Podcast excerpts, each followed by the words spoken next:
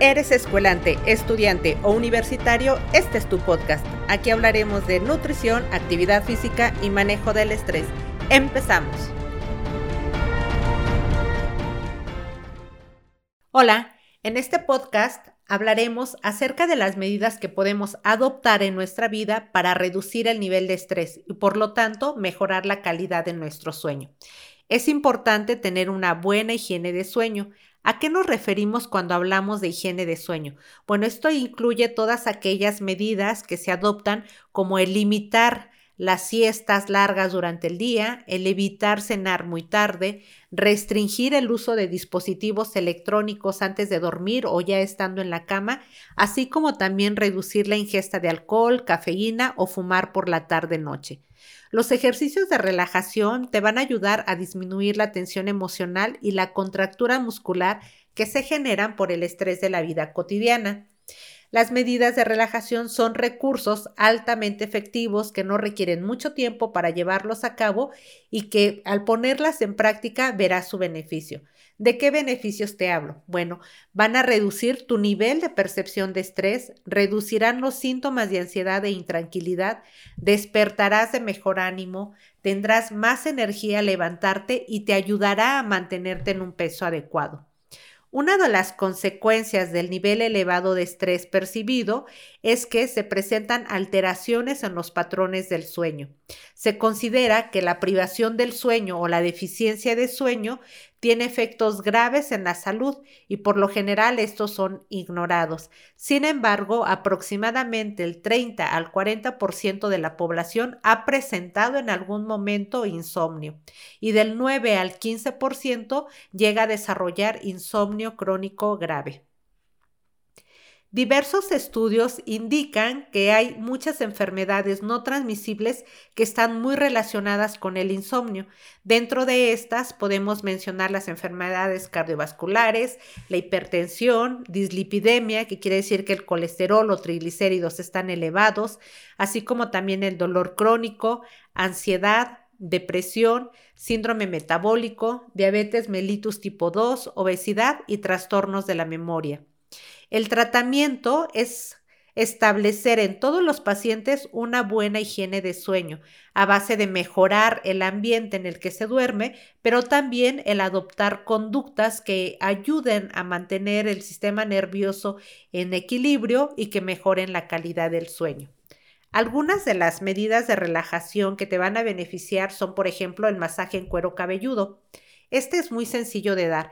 Presionas con las yemas de los dedos en tu cuero cabelludo desde la frente hasta la nuca y lo puedes hacer tú mismo o una persona más te podría dar el masaje. Con solo 5 a 10 minutos será suficiente para que te sientas bien. Otra modalidad es el masaje en espalda o el masaje en pies. El baño de pies con agua caliente también es muy efectivo o el escuchar música relajante, el escuchar música instrumental, clásica o incluso sonidos de la naturaleza como bosques, cascada, río, lluvia u olas del mar. Y si quieres optimizar el efecto, pues podrías poner un difusor con un aceite esencial 100% puro de lavanda y vas a tener un efecto relajante mucho mayor. Otra son los ejercicios de respiración. Estos los puedes hacer sentado, con los hombros ligeramente hacia atrás, relajado. Inhalas en 6 segundos y exhalas en 6 segundos por la nariz. Se trata de hacer respiraciones lentas y profundas. Ahora te platicaré un poco más sobre los fundamentos científicos que hay con respecto a las recomendaciones para reducir el nivel de estrés, puesto que al reducir el nivel de estrés también mejorará la calidad de tu sueño reduciendo el nivel de estrés, no solamente va a tener o a verse un efecto sobre la salud física, sino también te va a proteger de futuras enfermedades, puesto que esto va a ayudar a regular la calidad de tu sueño. Y ya vimos que si la calidad del sueño es deficiente, nos hace más propensos a padecer enfermedades crónicas. Lo primero que te voy a referir es con respecto al ejercicio físico regular. Se sabe que la actividad física ayuda a prevenir enfermedades cardiovasculares y a mejorar el estado de general del organismo o da un estado de bienestar.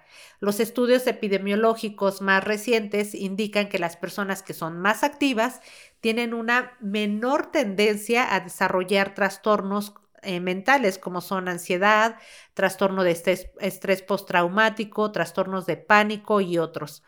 Y los hace sentirse físicamente más sanos. Una manera en la cual se puede tener un efecto mucho mayor es combinar la actividad física con hábitos alimenticios saludables, puesto que esto se ha comprobado que protege contra las experiencias estresantes y los efectos adversos del estrés.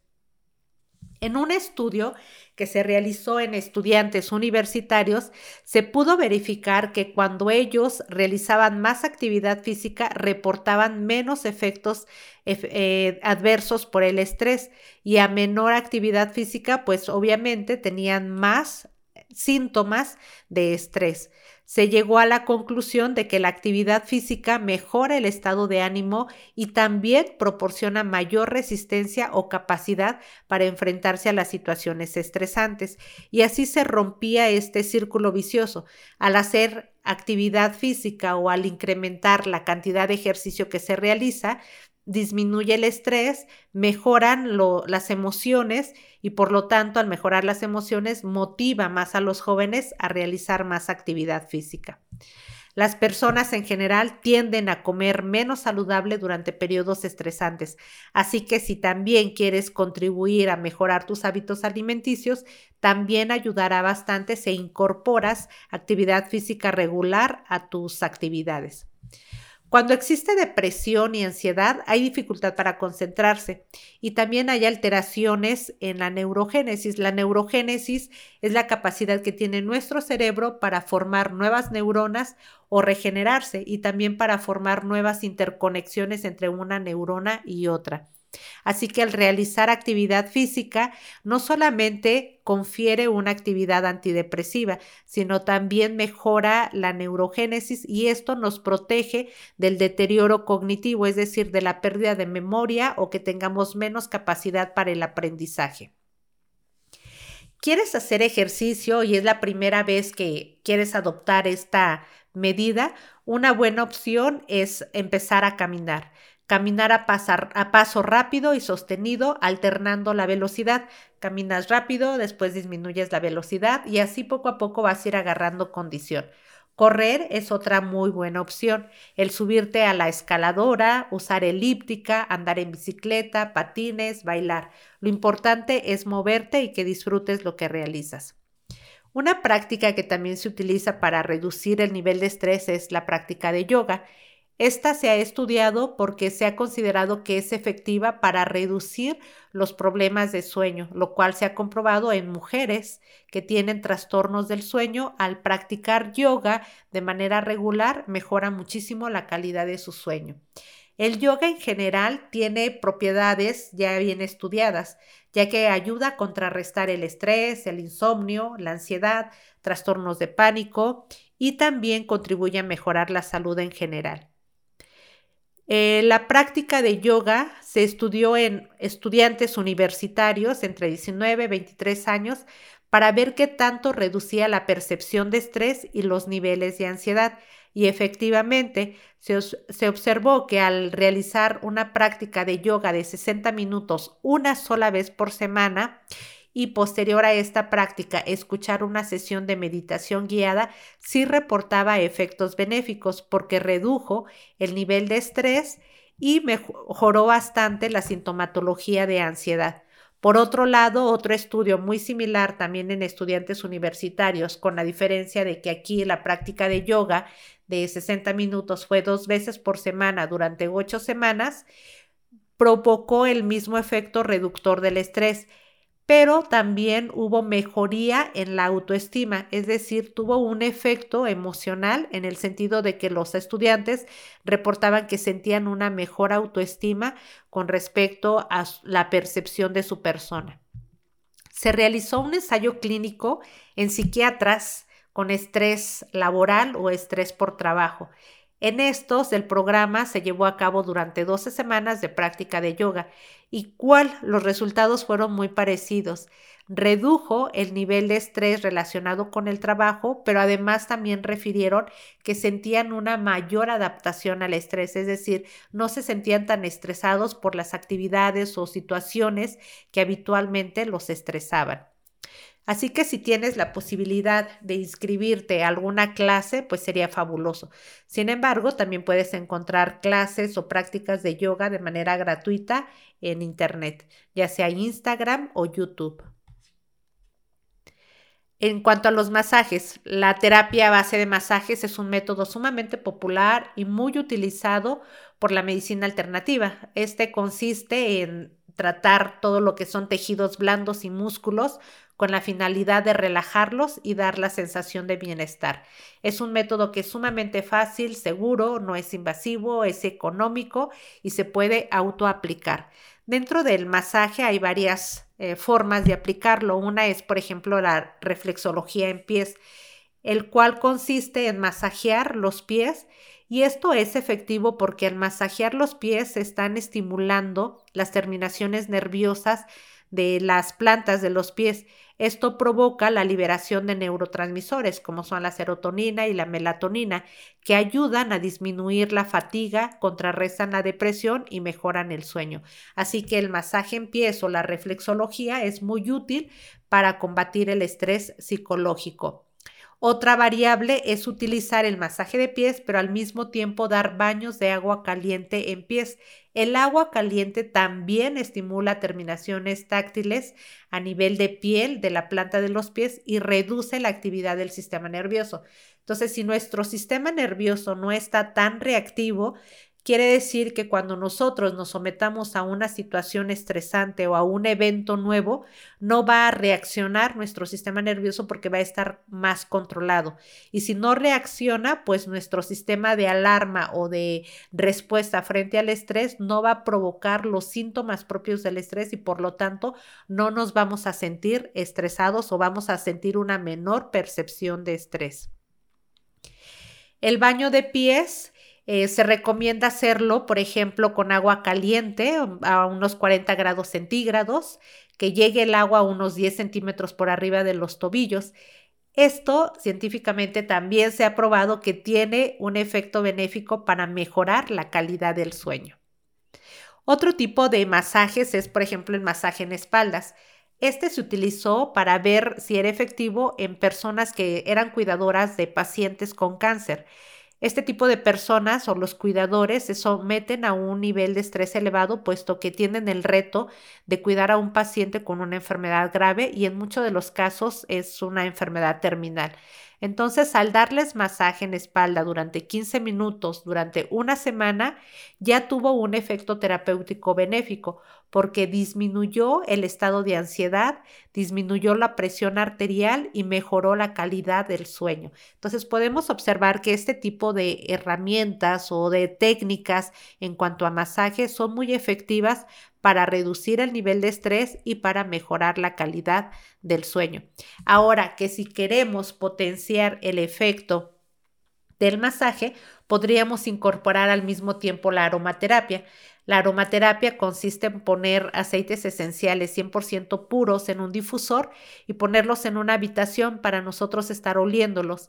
Cuando los aceites esenciales son 100% puros, sí tienen un efecto terapéutico. Entonces, en el caso del aceite esencial, por ejemplo, de lavanda, tiene un efecto relajante. Y esto, al reducirnos, al tener el efecto relajante, nos reduce los síntomas de estrés y por lo tanto tenemos menos agotamiento durante el día.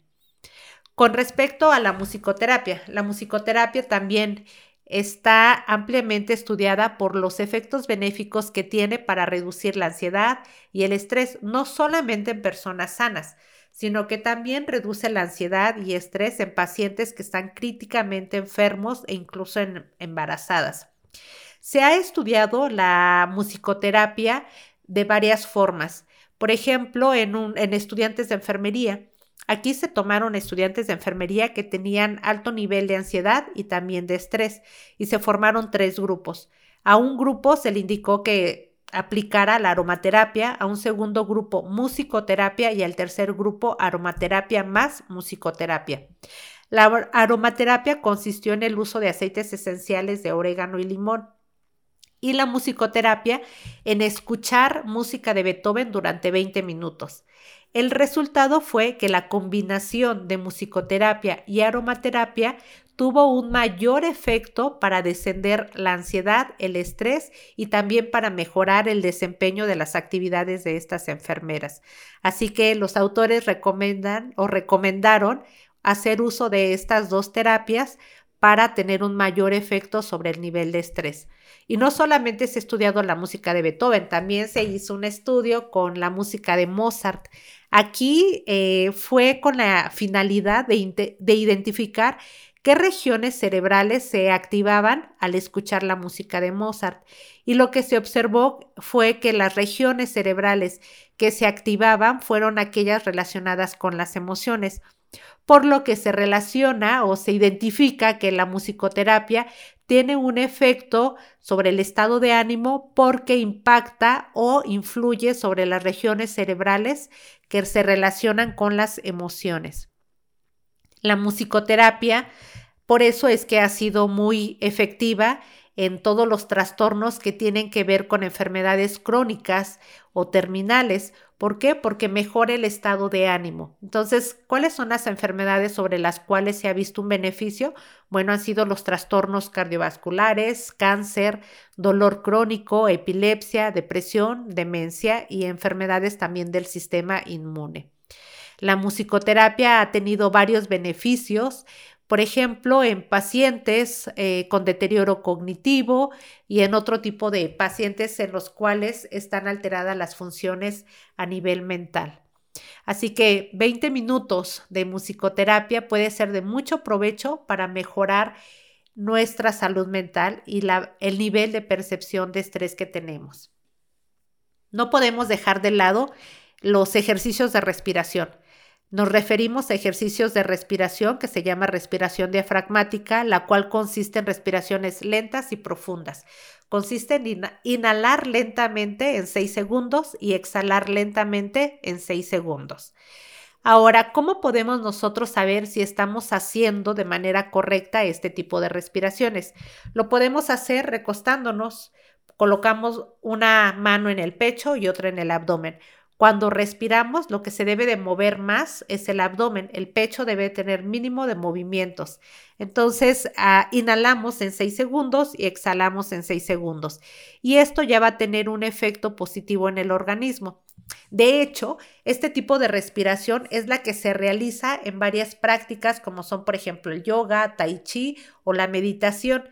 ¿Por qué? Porque tienen un efecto relajante. Pero ¿a qué se debe el efecto relajante de la respiración?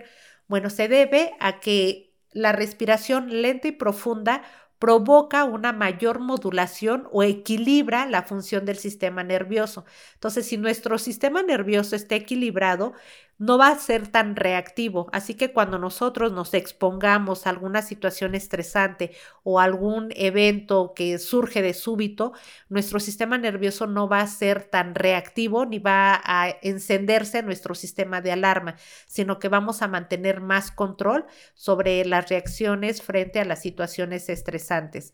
Entonces, de esta manera es que las respiraciones profundas y lentas o las respiraciones diafragmáticas tienen un efecto sobre el nivel de estrés, nos ayuda a tener mayor control frente a las situaciones estresantes.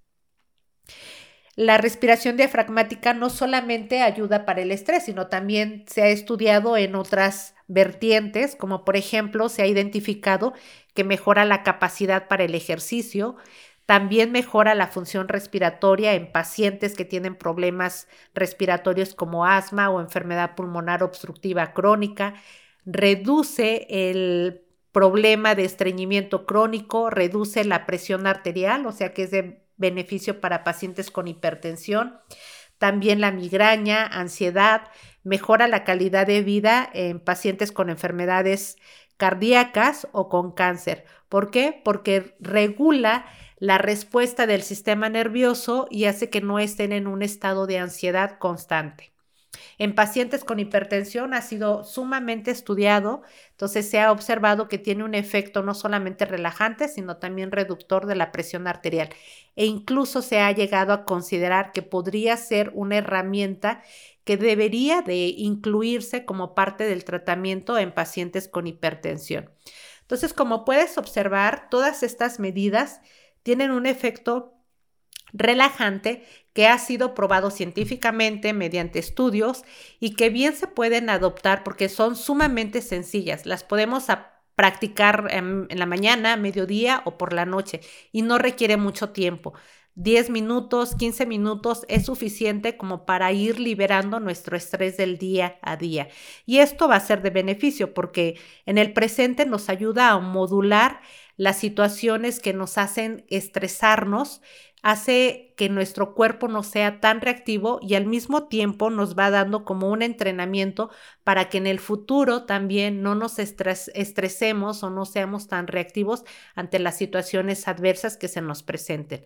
Espero que esta información haya sido de utilidad y que puedas y que quieras adoptar algunas de estas alternativas para reducir tu nivel de estrés y por lo tanto mejorar la calidad de tu sueño.